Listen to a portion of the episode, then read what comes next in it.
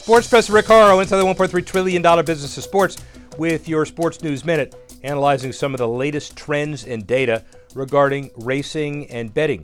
GridRival, a company that obviously wants betting platform rights from NASCAR and otherwise, released a survey saying that 78% of those surveys wanted a motorsports platform that dealt exclusively with their sport to allow them to gamble. 72% say they do not gamble now because they don't want to mix it up with other sports.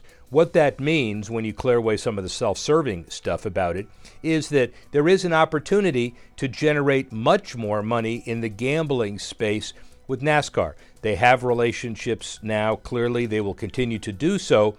And most of the states with the major tracks have legalized mobile gaming anyway. So, just a matter of time. Sports Professor Rick Horrow, Sports News Minute.